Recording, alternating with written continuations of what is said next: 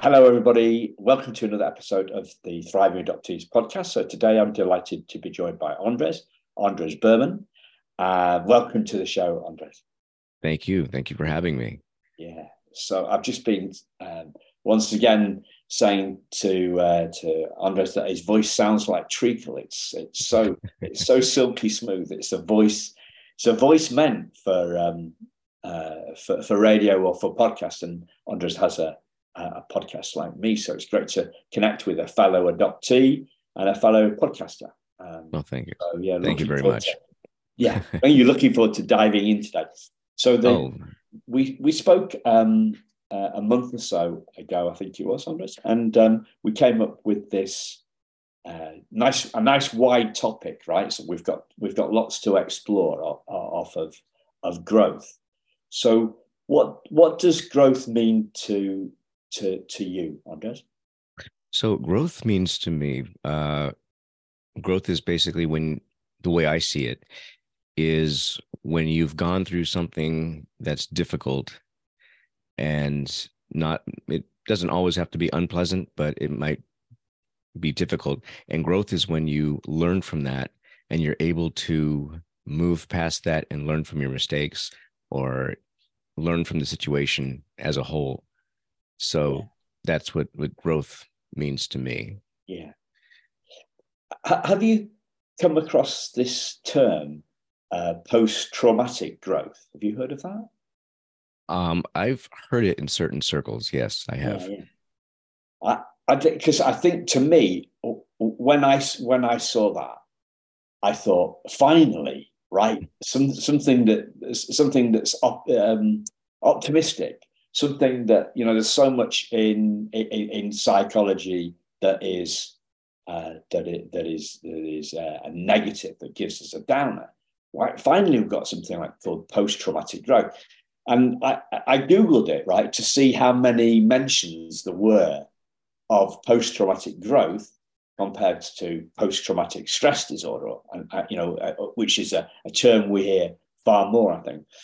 And sure. I can't remember what the exact ratio was, but I think it was something like a thousand to one. So there were wow. billions, there were billions of uh, of results for PTSD, and perhaps, um, uh, sorry, that's yeah, now that um, millions of PTSD because the UK billions and, and, British billions are slightly different. But it, it, anyway, it was it, it was a factor of something like a thousand to one. And so we we have this uh, cultural fixation mm. on, on, on, on, on the negative and um, stuff that is positive, like post traumatic growth, doesn't really get a, a, a look in. Have, have, you got a, has this occurred to you? Um, have you got a, a, a take on that, Andres? Um, yeah, I think well, I because uh, we've all heard about post traumatic stress disorder, but the other one is is not as prevalent in um, society today yet.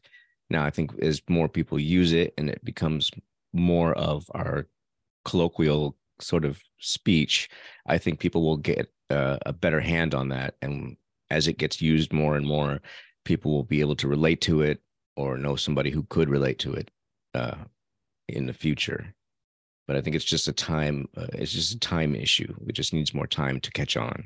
Okay. Yeah. Yeah. A, a good point. Um, I heard somewhere a couple of weeks ago that the idea of the world being round took 2000 years to to become the generally perceived view right 2000 yes. Yeah, that's uh, uh yeah. let's let's hope it doesn't take two thousand years for post traumatic growth to, to yeah, yeah. You know, without getting into something political, I think it's it's it's humorous that back then, yes, we didn't have telescopes like we have now. We didn't have the you know satellites, and we hadn't been in space. But now we've been there and we've seen it. And it's how can yeah. you how can you yeah. conceivably think that it's it's not brown. I don't know. But... um, so um, what was the what, what's your personal take on on on on um, your personal growth? So we've we've got we've got big picture and perspective and worldview and stuff.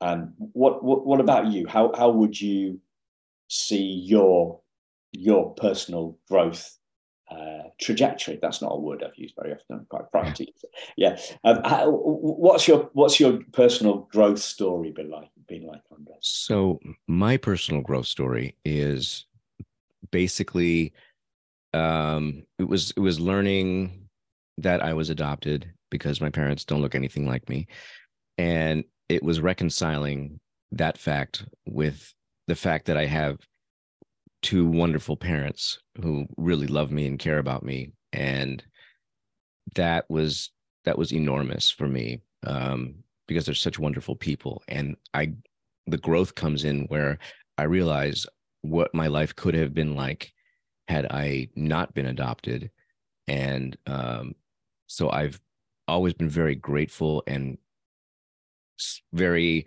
conscientious of of how i live my life because I want to make sure I do as much as I can right, given the opportunities that I have now, because I wouldn't have had a lot of opportunities that I that I have now had I stayed in where I was born, which is El Salvador. Yeah. So um, you you used the word recon, reconciling there. What what does that what does that mean to, to you? So it means that I I weigh the pros and cons about what my life could have been like, and I look at the the the um i guess the economics behind it where it's not a rich country it's not um where i'm from is is not a place of wealth. And i probably would have struggled uh, a lot. And so having said that i realize that i have such a wonderful life because of my adoptive parents and they've given me chances and opportunities and ways to live my life that I could have never even have dreamed of had I lived or been born or excuse me raised in in El Salvador. Yeah. How do you see that your view of that that that gratitude? How how do you see the gratitude um, in other adoptees? To what extent? Um, I think that as an adoptee, I think we all have some semblance of of gratitude for where we've been, depending on our on our circumstances, because there are some circumstances where uh, the adoptee has not been treated well and has gone through a lot of traumatic issues and and whatnot. Um, but for those who have had a good life, I think that we all all of us that have that have had that opportunity, we all look at it and we look and we see that we've had chances that we wouldn't have had uh, with somebody else, and so we're we're definitely very grateful for that. Yeah, I um I think it it, it, it clearly, as you say, you spot on on the um, on with it. It, it it's reflected in our experience. Depends on our experience. Um, and uh, I don't know one of the one of the things I see quite a, a lot of is adoptees being really cheesed off um, uh, when that they've been told that, that they they felt that they're being told to feel grateful, right? Yeah, and they don't feel grateful, so there's a mismatch between how they feel and what other people tell them that they should feel. And, and and I think, well, on on one sense, I can see the logic of that, and then the other sense, I if if we're waiting for somebody else to change, you know, somebody else to change, so the, for them to stop telling us to feel grateful before we could be okay yeah. we're, we're, going to be waiting an awful long time. yes. You know. Yes. We sure. we are kind of um, we're, we're we're giving them more power over us than yeah. we need to do, right? And right. I, I don't think we're doing this um, intentionally. I don't think we're doing it this on purpose. I think we just haven't figured that out. No, nobody's kind of pointed it out to us that waiting for other people to to change um,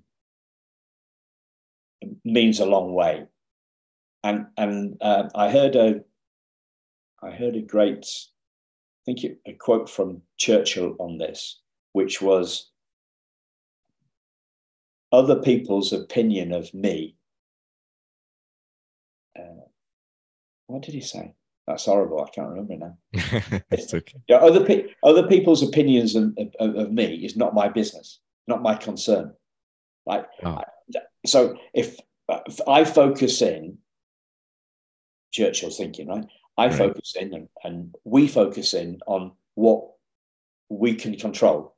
We can control the controllables, and we we we forget about the incontrollables and what other people think of us, how they say that we should be, um, how they feel about us, their opinions of us. It's none of our business because we're going to be fighting a really losing battle if we try to change change that time. It's like like we're putting our happiness on hold or a peace or contentment on hold until they change their mind. And right. that's like just nuts, really. Yeah. How, yeah. How we, it really is. How we do that. Yeah. Yeah. I think um as far as other people's conceptions of me, uh that that took time. Um because it, t- it took maturity to get to the point. and from speaking for myself because I cared a lot about what people thought about me. And as I get older, I care less and less and i'm pretty much at the point where like winston churchill i am i am just i don't care i really don't care. To some extent there's a few people that i do care who what they think about me but for the most part you know i do my best to be a good person but yeah. if you don't if you don't like me then you don't like me. That's fine. I've got a lot of other people that do so. Yeah yeah. Th- it's where we focus you know folk it, it's not like we don't give a, a damn about them. It's yeah, like of course. We do give a we we we give a we give a damn about what we do, what we're doing. We're focused on what we can do, um, and not other people. And I, I it, it's I think I'm on that curve, like you as uh, uh, as well. Um, and uh, I had a breakthrough talking to another podcaster about this. Oh and he, he said um, I was I was comparing metrics. I was comparing numbers of downloads of my podcast compared to other people, another person, and and um, uh, uh, then uh, an Aussie adoptee said to me that I think you're getting the quality of your impact um, confused with the quantity of somebody else's impact. Right? Yes and and and in in in that moment, it's something something um, a light bulb came on for me that my mentor has been trying to get me to to look at for about ten years, right? Where I realized that I would rather be doing this podcast my way than uh, this other person's way. Yeah. Yeah and, and, and that only happened just before Christmas last year. Oh wow! But I, I for me, it, it's it, this is one of those things where it's not a once and once and done learning. It's the same learning at a deeper level. Yes. It's, yeah. I agree. yeah, I agree. So you like you keep on getting the same lesson at, at, at a at a more holistic level, at a more profound level, at a deeper, uh, yes, deeper level, level. Yeah, I definitely agree with that. Yeah, yeah. So, what what do you think has helped you do this reconciliation? H- help you um, go through the tough stuff? That's uh, well. Um, I think that learning, I don't remember what age I learned that I was adopted. I mean, I could logically deduce the fact that my parents looked different than I, so I could figure that out. But I'm not sure when they told me, but I knew from a young age that I was different and that I came from a different place. Where did I come from? Well, once I figured out where I came from and did some research and heard stories, uh, and I found out that it's not an easy place to live, uh, and it's so that's where I thought to myself, you know, I could be there, I could be living there, and and trying to survive, uh, but I'm not. I'm here in America with um, this wonderful land that we live on, and I have so many opportunities. And I think at a very young age, I realized that that is a, a phenomenal uh, concept because a lot of kids don't have that um, in in other places in the world. And so I reconciled that by by saying, you know, I could be somewhere else a lot more unpleasant. And so I'm very grateful for what I have now. And it just kind of the pieces kind of fell together and, and it just worked out that way yeah. where I was able to realize that, you know. So yeah. That's that's how that happened. So um because we, we there's some different elements in here I think we're touching on. We're talking about at one level, we're t- talking about um, economics, right? But at a more fundamental level, you're actually talking about survival. Mm-hmm. So this isn't just um, an economic issue; it's something more, yeah, yeah. more fundamental. Yes. More, yes. More more fundamental. Yeah. Yeah, and I think I think the reason why I go to such a, a fundamental place in my mind is because when I was born, uh, or yeah, when I was born in El Salvador, I was in a hospital and my adoptive parents uh, came and looking for a child to adopt. I was six months old and I was malnourished. Uh, I weighed the same at six months old. I weighed the same as a newborn. Um, and so I was, you know, pretty sickly as an infant. And um, it took my parents a while once they adopted me to get me up to a healthy weight. But I think that in, a very, in a, I guess, primal way, I learned to feel grateful for what I have. Um, I think it stems from that from a very, very young age. Yeah. So, I mean, you, you have used the primal word word there. Obviously, often in this uh, adoption space, we hear when we hear the primal word, it's it's followed by wound, right? Have you have you felt have you felt primarily wounded? No, I would have to be honest by saying I really don't. Um, uh, you know, nobody's life is perfect. We all have issues, and we've all had mistakes. But I feel, you know, extraordinarily grateful um, because of that primal um, feeling that I have about who I was and where I came from. Yeah. Yeah. That makes you quite different, I think. Yes. Yes. Very much so. Yeah. So I, you know, I refer to the my primal wound as like a paper cut. Mm. Right uh, uh, so it's very, very, uh, very short, very, very short and very fine.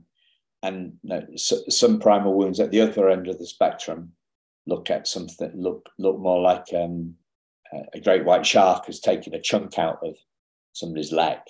Right? Oh wow! Yeah, it, it, it, it's it's a it's a bad one, um, and um, but I don't know if I've ever found anybody that doesn't feel that.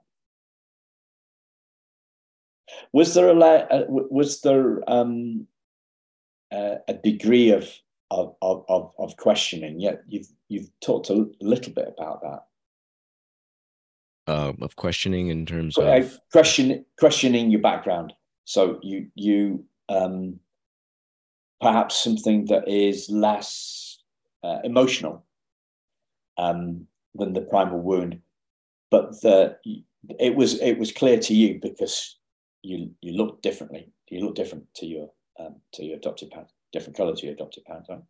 Um, there was a questioning that went on, but it was done with uh, from it was looking at it from a more logical perspective, a less less emotional kind of stuff side.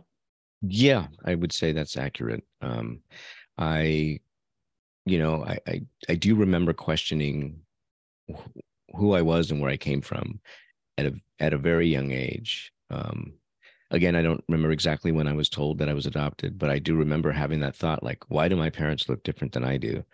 Um, and I wanted to find out, and I wanted to find out more about where I came from. Um, so there was that. But for me, um, the questioning came in was okay, I'm from this place, but what else is there about me that identifies me as something different than you besides my skin color. And as it turns out, uh, I was or I am uh, of Mayan descent. And there's between, depending on who you ask, there's about six to 10 million um, left of us. But for me, that was huge. That was in, just enormous for me to know that I am of not Mayan descent because uh, there's so few of us. And it just helped me feel like I was part of a tribe, part of a um you know a, a bigger something bigger than just me you know um so that was there was that and, that and, and there, were, there was there wasn't a clash between that and and and your um uh, any other parts of your identity uh, those two things could sit in in in in, in peacefully alongside each other. Yeah i yeah i think i can compartmentalize the the two and um, separate them and keep them separate. Um, but there there is a little bit of overlap as well um, but i think that's just normal. So. Yeah, but there's no tension between the two. Ah, i wouldn't call it tension. No, no i wouldn't call I'm, it I'm tension. Not, I'm not fishing I'm, i think I'm, I'm, I'm, not fishing and, and uh, I, as i was thinking like am I am I trying to um, gaslight Andres? If you're wondering if I'm trying to ask gaslight on, no, no, no I'm not no. at all. I'm, no. I'm, I'm just I, am giving. I guess I'm looking to explore a different sure. a different take on this, right? Yeah. So because mo- a lot of people s- struggle with this stuff. Yeah, and they um, they a lot of transracial adoptees str- struggle with that stuff, and the um, kind of logical uh, questioning that you're talking about becomes far more um, is far more emotional. So by exploring this, I, I think I'm I'm holding I, am I'm, I'm exploring this to show it, it, it, that it doesn't have to be that way in the same way as when I talk about my paper, my primal wound being a paper cut.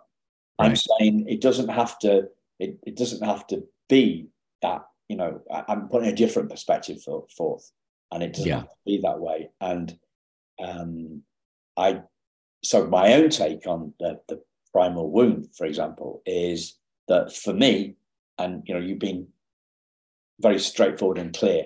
You've been talking about your perspective and your experience. From, from my experience, my experience was that the pro- I didn't believe I was primarily wounded until I read the primal wound. So oh. to, to, to, to, there's an extent to which, um, you know, I had I'd had a couple of intense moments of um, uh, fear and, and, and fear and anger towards my birth mother, but I didn't think that I'd been primarily wounded. But then I, I didn't. Well, yeah, I didn't. I didn't see it that way.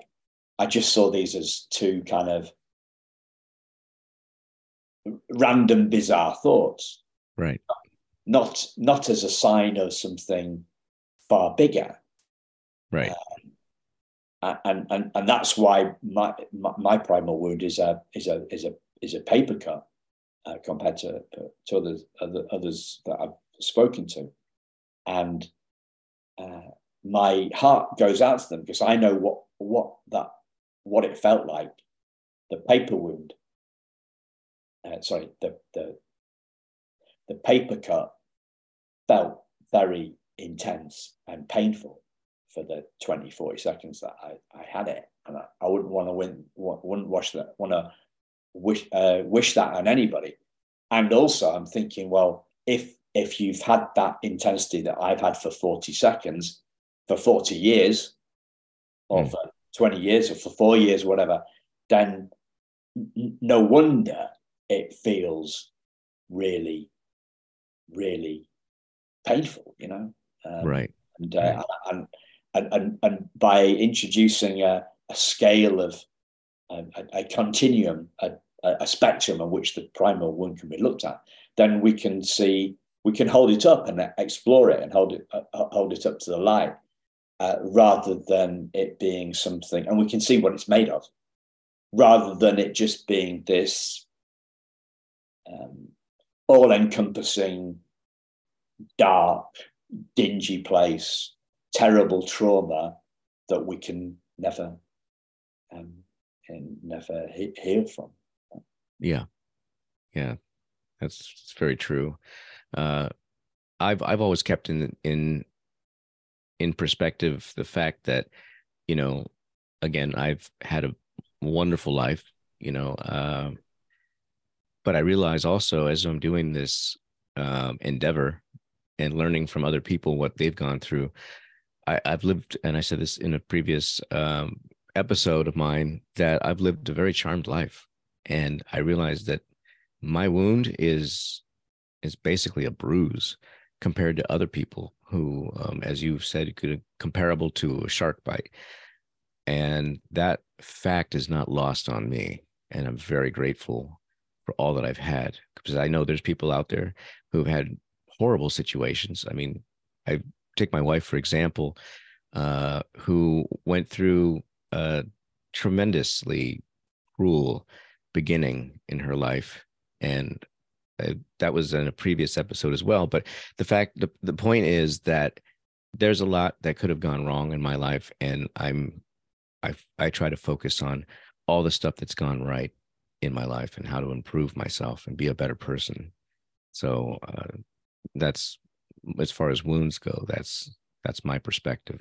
Yeah, yeah, and I think the um, the the experience after the adoption kind of gets mixed in with the experience pre-adoption. So, prime the relinquishment trauma and and, and, and trauma that goes on within the adoptive family can get mi- mixed up. We can separate them out to look at to, to look at them and to explore them, but really eh, they're they're very they're very much mixed together in yeah. uh, in because it, they happen to one person, right? So separate separating relinquishment trauma and, and, and trauma that goes through it, because as you said, like a cruel start to a cruel start in life, um, it, it is in a way, um, I don't know what's the word. It's theoretical. It's abstract. It doesn't. It doesn't matter. To, right. Separating it, it's there. It's it's an interesting. It's an interesting idea to look at relinquishing trauma and uh, trauma in in the, the, the family that we grew up with. Um, but those two things happen to one person. So it's all it, it, it's all mixed in. It all gets mixed in together. And you know, and, and I I kind of feel the same. I, I say that my my life has been a, a cakewalk, you know, compared to you know So um, my dad was sometimes a little bit tricky, but that was his personality. He, he was tricky with other people at work. It wasn't anything to do with um, uh, it wasn't anything to, to do with being a, uh, what he was like um, as a as a father. It was more to do with his personality. He was oh, he was he was he was tricky sometimes, and utterly charming, and and caring other times. You know, so like. Um, uh, yeah, if I, especially especially when I was working with him, I I I kind of like felt the brunt of, of some of his stuff. You know. So would you say it was like a Jekyll and Hyde kind of, um, or not, or not really? Not not as extreme as that. He, he just okay. he, he, just if you if, if you caught him in a bad bad mood and you question something that he wanted, he'd ask you to do, ask me to do, then if I questioned it, he'd, he'd, he'd give me more work to do. You know, just uh, it, it was it was more like, yeah, it was. I hope my mum doesn't li- listen to this one, right? Because she'll, um, uh, you know, it, it was just, he, he was an only child and he was kind of used to getting his own way. She was saying for, for that, you know. So it was just like if you went to them, but then it give you, uh, but but because it was um, slightly inconsistent, you didn't really know which way it was going to go. You know? Right. Right. Uh, yeah. So um, you you talked earlier on about uh, growth, as in uh, learning learning uh, learning from growing from as a consequence of going through something that's difficult and also learning from mistakes. So was there a particular reason that you that you said that? Growth after mistakes? Yes. And the reason why I said that was because for the first 38 years of my life, uh, I didn't know that I was bipolar. Uh, so at age 38, I was diagnosed with bipolar uh, 1. In that time between being born and being diagnosed, a tremendous amount of of bad stuff had happened. i Like really bad stuff. And I'm not proud of it, but at the same time, it's just part of my life story, who I was. Uh, so I think that that for me, that the growth comes from realizing that there was this situation going on for me that I couldn't help in a lot of ways. I mean, it doesn't. I'm not saying I'm I'm absolved from my wrongdoing. I'm saying that I didn't realize why I was doing what I was doing, and so I think that the the growth comes from letting go of that hurt and of the pain and the guilt that I feel for what I've done in my past and learning from it and and growing from that. And I think that's paramount. And without that there's just you you can't grow if you don't learn from what you've done uh good or bad. And so that's where a lot of that comes from. Yeah. Can you can you give us um any more uh, specifics in terms of the the the, the moment when you you had your uh, insight uh, along this stuff. Obviously, there must be a moment when you got the diagnosis, right? What? So let me take you, let me take you back a bit. So um, what what were the things that led up to the diagnosis? What what at, at some stop you must have thought I I I need to check this out. I mean, t- please share as much as you will. Definitely be happy to. Uh, it's interesting. The it's kind of a funny story. The the way that I found out was that I was looking at I was uh, reading some stories online, and it was the Yahoo. Um, we're talking ten years ago. It was the Yahoo homepage, and on this page, you know, they have news articles flashing in front of you and whatnot. And I started reading about Catherine Zeta Jones. And I thought, oh, she's a good actress. Let, let me find out a little bit about her. Well, it went on to say that she was experiencing these symptoms. And I thought, you know what? That is, that's exactly what I'm going through. I'm experiencing that. I didn't know what it was. So then I, I thought, well, that explains my irrational and erratic behavior. So I, I went to two doctors. Both of them told me no, I wasn't bipolar. Um, and then I went to a third doctor, and I told I gave within like two minutes of me telling her my symptoms. She says, "Yep, definitely you're bipolar." And it was this epiphany that I had that wait a minute, there's a reason why I was such a horrible person in the past. And I'm speaking of myself. I'm not saying that people who are bipolar are horrible people. Yeah. I'm saying that my experience and my behaviors were horrible. Um, so I had that epiphany and it helped me realize that I can be a better person. I can be a better person. I can get the help that I need and I can do what I need to do to to be a better person for the people around me because I owe them that much. And so that's what I did. And then 10 years later, I figured out with some help from doctors that I am ADHD as well, which makes sense for some of the symptoms that weren't covered with uh, the bipolar. So I did that. And then in 2015, I created the bipolar discovery group on Facebook. And um, I think it has like 50,000 likes and followers or whatever.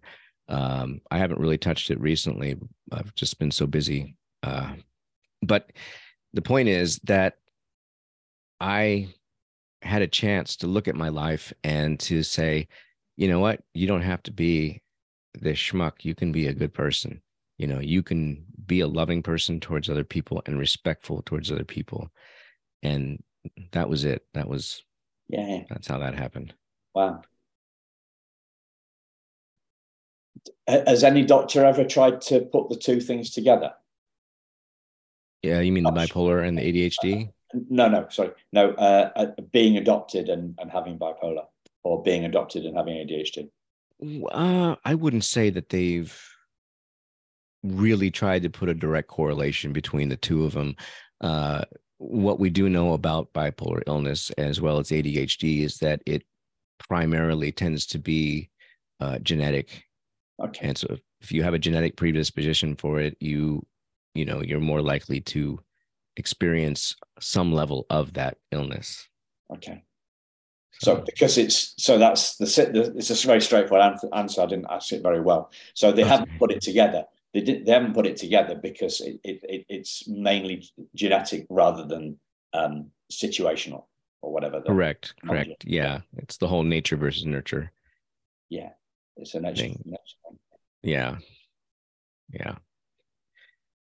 Wow. So how has that changed? How has that changed your your life over those twenty years or so? It's I I can't I, I don't even know where to begin. It's it's changed yeah. my life so much.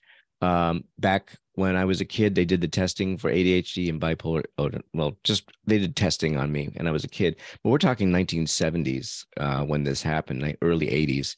They didn't have the knowledge that they have now. So I basically slipped through the cracks. And my life has been, it's been a good life. Please don't get me wrong. It's been a good life, but I've made some horrible mistakes. Uh, and I've hurt a lot of good people. I'm not proud of that, but it's, it's just, again, that's part of my history and part of who I am or who I was. Um, I, I think that there could be, had I learned earlier, about all this this illness, I think my life could have been different had I been on medication, had I had the opportunities that, um, with the with the opportunities of the medication back then, if they had it back then, I could have had a, a different life. But the life that I have has been good despite despite those um, flaws and follies. yeah. So, were, were you tested in the seventies as a matter of course or because of some of the behaviors that you were showing? That's a good question. Um, my parents told me, I don't remember it, but my parents told me that I was tested. I don't know if it was for um, for any kind of behavioral issue or if it was because just because it's a standard testing. I don't I don't know. Yeah. Um, I know that I've always had trouble learning. I've always had trouble concentrating. Um, but I was marked clear, so nobody really thought anything of it. Yeah, yeah. But and and how does um, I mean you you refer? I talked about my dad and um, and you said was it like Jekyll and Hyde? And I said, well, maybe not quite as extreme as that. Is, is that what bipolar looks like? It looks like Jekyll and Hyde. Um, you know, it's it it varies from person to person.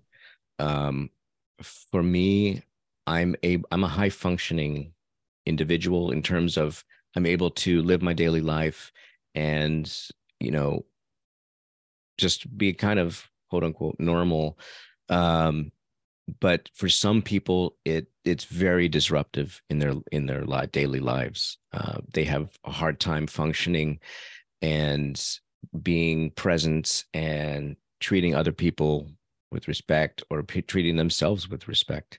Uh, there is a, a high suicide rate with people who are bipolar. Um, i consider myself very fortunate with the fact that i'm able to think through things and um, put myself in a hospital if I need to go there, uh, which has happened a couple of times in my life. But it's it's not a reflection on the person as an individual of who they are, when their integrity or their character. It's it's their which I what I tell people. It's their brain lying to them, telling them these untruths about themselves and that's where the problems come in. So i you know that's yeah. that's how it's been. Yeah. And did you did you encounter any other adoptees in the bipolar space in the bipolar community? I haven't yet. Oh, okay. I haven't yet but i'm sure there's lots out there. Yeah but it, you you probably would have done though if you'd because you were so involved in the group you know like yeah. Yeah do, do you know what I mean? Um it's in the spaces that uh, I hang out, looking at consciousness, you know, looking at a, a awareness and who we are uh, underneath our thoughts and feelings. I don't find any any adoptees at all in those spaces. Oh, really? Yeah, like interesting. They don't like they don't hang out in in, in that. So um, I don't know what that what that uh, what, what that that that says. You know, I'm in groups and have been in lots of groups looking at this stuff. It's I guess it's pretty far out. Most people are focused on um, psychology rather than consciousness. Yeah, sure. Consciousness stuff. Sure.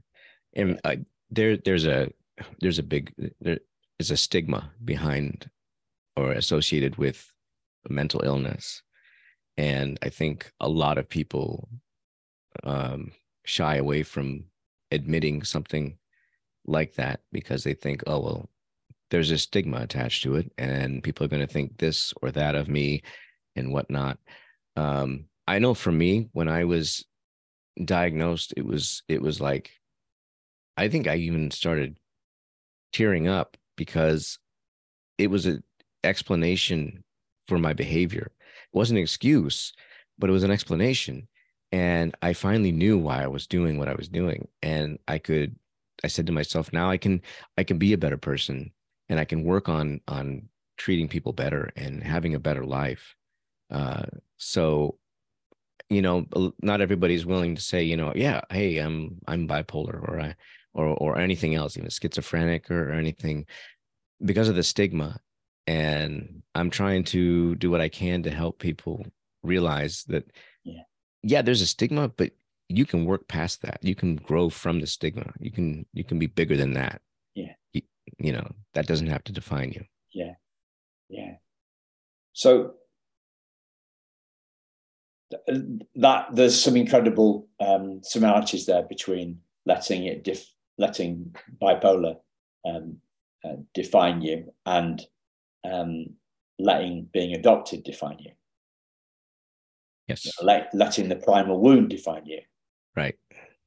Um, and you said big, bigger than you know, bigger than that. Uh, I keep on name checking a, a, a book called High Risk by a guy called Ben Ben Timberlake, who was a uh, an adrenaline junkie mm. who hmm. became a junkie junkie. Oh, yeah, and he became a junkie junkie because he decided to start with take heroin for two weeks to see what it was like coming off it. Mm. And it took him five years to Oh, come off it. And he he describes the epiphany moment when he started to come off it, or the epiphany moment after which he came off it, shall we say, as he said, uh, I, I, I realized that I was bigger than my addiction. Mm. Interesting. And it's an eight hour book. Wow. And, and, and it's an eight hour book, and it pivots on that one sentence. And he doesn't describe anything other than that. He just says, I realized that I was bigger than my addiction. Wow. And the power of that insight did the work, the rest of the work. But he doesn't give you any more than that. It's literally just that one sentence. Wow. That's that's amazing. It's amazing. But that's how big epiphanies are. Yes. That's That's that's truly incredible. It really is inspiring. yeah, and and I I, I name check it because I, I name check the book um, because of that thing, right? He he, he all he did is he he had a you you you teared up because you you had an explanation Yeah. stuff that for doing stuff that you didn't want you you wouldn't have chosen to do. I don't know. Would you? Yeah, the, the, the stuff that you weren't proud of, I think, is what kind of what you said Yeah. and, Yeah. and, and, and it all turned on that it, it all turned on that epiphany moment Yes. so Yes. well one seeing a thing by Catherine Zeta Jones and two like having the having the explanation uh, having the explanation and having the diagnosis interesting like it, it's interesting as well that the first two people the first two doctors said no right Yeah. they didn't give the diagnosis the third one said yes so there's a strange thing. We have this strange thing in the Western world that we think science is a one or a zero, don't we? We think it's yeah. Very binary. that, you know, where it's binary, and and Yeah. um, uh, and and doctors know or they don't know. Well, Yeah. a lot of it is down to uh, opinion. yeah, that's true. A, a lot of And- it's to and there are there are people uh, who do get diagnosed with bipolar illness who who who won't accept it, and they say no, no, not me, not me. Um, it's something else, and there's that stigma again, and that's their that's their own journey. You know, that's their there's not there's no right or wrong way of responding to it. It's it's just whatever your particular uh, path is, and so I've just I've come to realize that because some people have reached out to me and they've said, you know, I I've just been diagnosed as bipolar and I, you know, can't believe it. I wish it wasn't true. And then I try to tell them, you know, now that you know, you can improve your life. If there's something that you, about your life that you don't like that is related to it, you can change that. You don't have to be be defined Yeah. by that, you know. So Yeah. Um, like the first step in doing something about something is realizing that there's a problem in the first place. Like you can't, you're going to be uh, something about the Nile. Denial isn't just a river in Egypt, something like that. There is Yeah. a saying. yeah. yeah. um, yeah. It's funny with the the primal wound for a bit. I thought I was stuck with it. So your instant reaction to um, to the bipolar diagnosis, as I can I can do something about this now. My instant reaction to the the, the, the primal wound was, I'm stuck with this. Ah, Yes. But it that uh, luckily that didn't hang around for too for, for Oh, too long. I was in the i- i- in enough spaces, um, uh, and and spoke to enough people that made me see that actually, in in, in my opinion, as you know, co- consciousness, who we Mhm. truly are, awareness, spirit, um, can't be wounded. It's, it's not. It's not a thing. So, So. So let me ask you this: So when you did find out about this primal wound Mhm. at the time, did you feel it was self-defining? That's a great word. Um,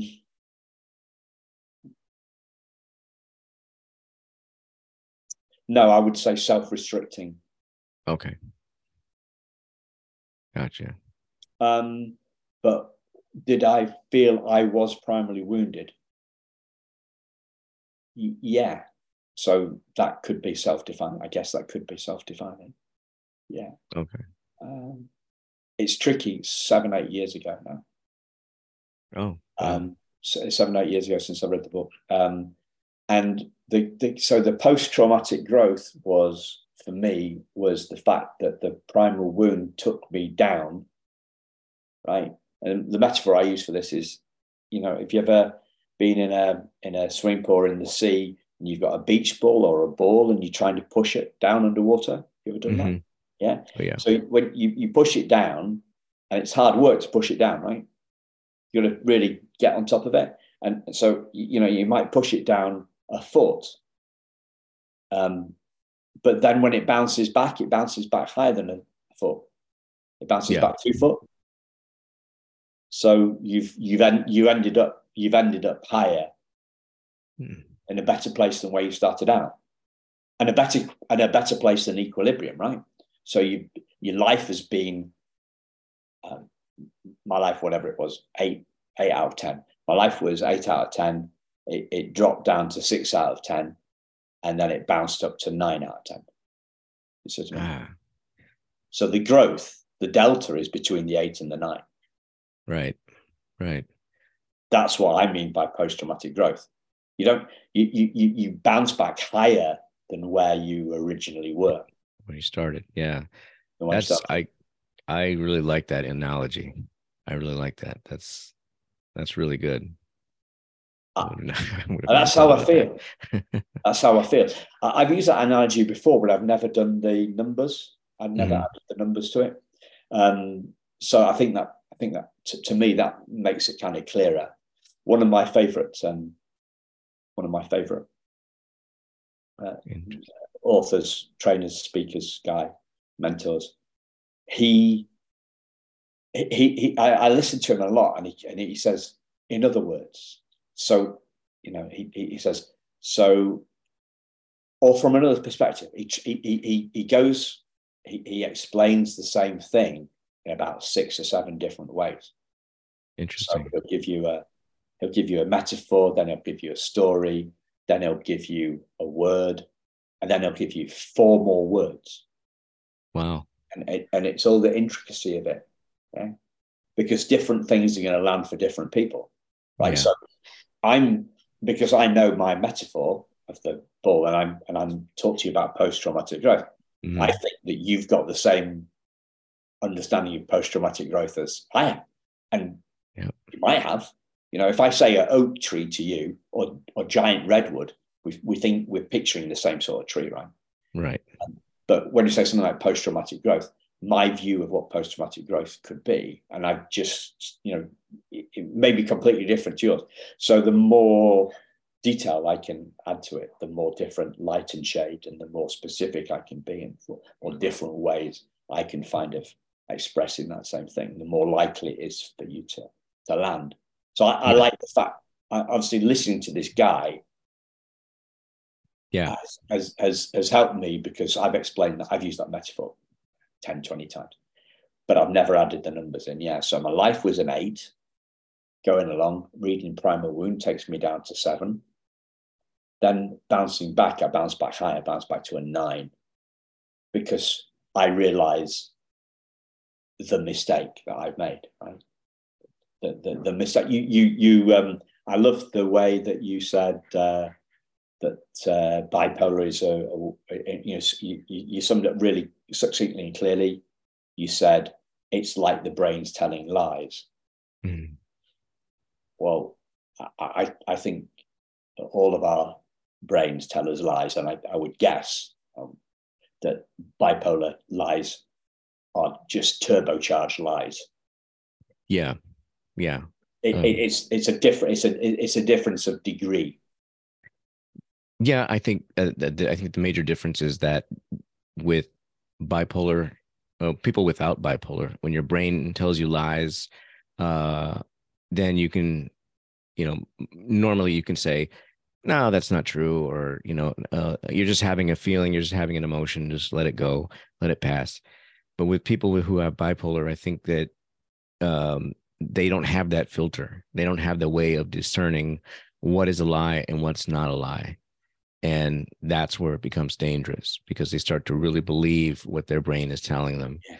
And um, so that's that's where it gets problematic.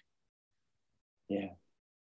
So it's just one way. There's no there's there's no alternative perspectives.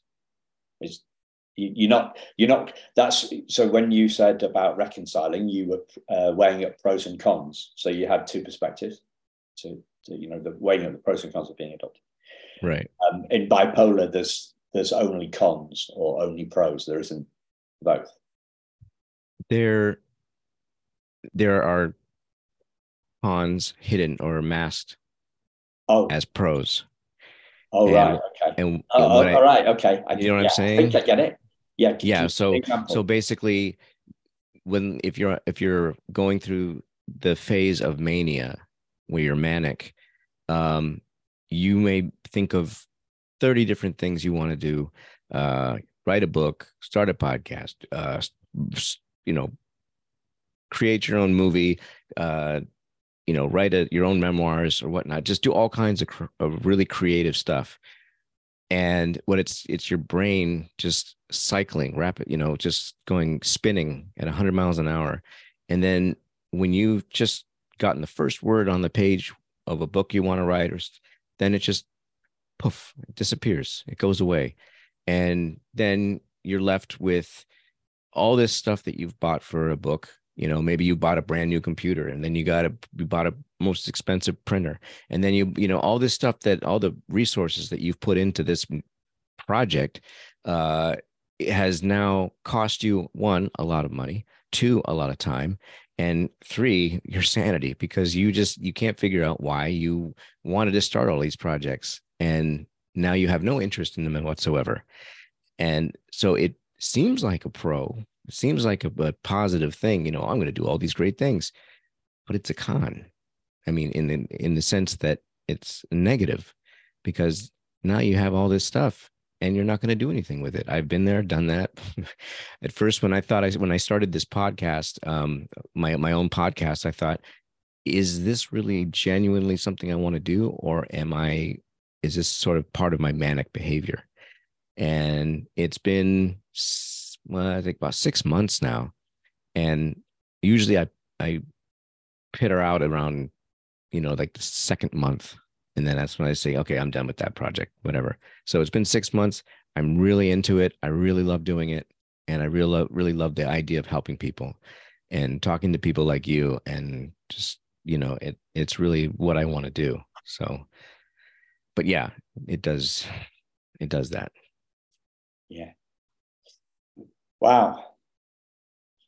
Is there um uh, uh, you got to check out uh, Andres's um, podcast, everybody. There's links. It's called the Adoption Door. Um, so links to it in the in, in the show notes. Um, is there anything else that you'd like to say, Andres? Um, well, I just want to say thank you very much for having me on your show. I really appreciate it. I've had a great time, and um, I'd love to have you on my show. Yeah. Let's make that happen. Thank you very much, listeners. Thanks for listening. And um, we'll speak to you again very soon. Bye bye.